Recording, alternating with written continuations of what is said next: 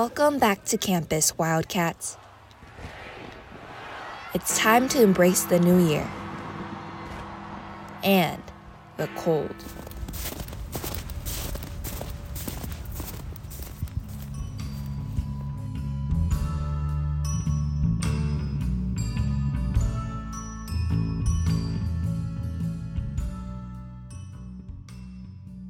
This quarter, one of my classes is English 208, Creative Nonfiction Writing.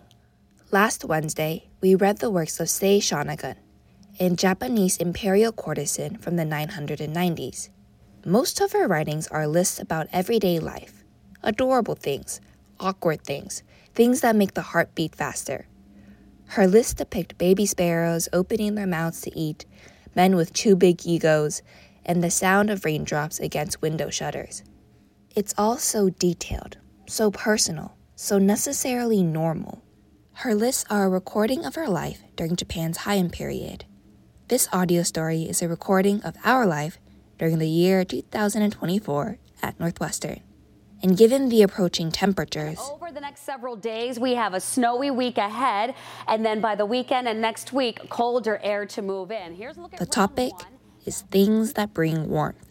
Without further ado, Let's hear from the voices of Northwestern. My name is Alex Carr. I'm a junior and I'm studying journalism. And something that brings me warmth is definitely hot tea with a little honey and lemon. My name is Michelle Joe. I'm a sophomore and I'm currently studying in not environmental science, civil engineering.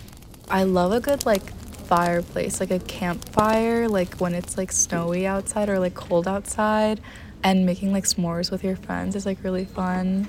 For Weinberg Jr., Lay Patel, smell and feel come together when it comes to warmth. Something that brings me warmth is candles. I think also just the smell, like it's good vibes and warmth, and it's just like I don't really like candles in the summer, so it like reminds me of like winter. like after being outside going into like a really warm room. That was Weinberg and School of Communications sophomore Ronaldo Teneo. He has a few more entries for the list.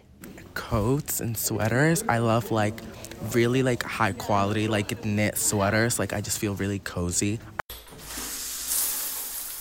I love like when you do like an everything shower and then you also like have brand new sheets like clean sheets like and then you just like snuggle up in bed like i think that's so much warm hot chocolate brings warm mm, oh soup a good soup is really good in the wintertime then there's also the emotional warmth that your people bring as weinberg freshman nathan kim says um, i think at northwestern warmth is brought when i think i'm able to interact with people that are able to connect with me so that usually happens in Mudd. But you know, when I talk to people that uh, and I can have really good conversations with them, that brings me a lot of warmth because I feel like I'm meeting new people. Personally, I tend to find warmth when boiling a fresh batch of instant ramen, or when sitting next to my dorm's radiator, even when it starts yelling at me. To those listening, I hope you all find your warmth during these next winter months. Stay safe out there.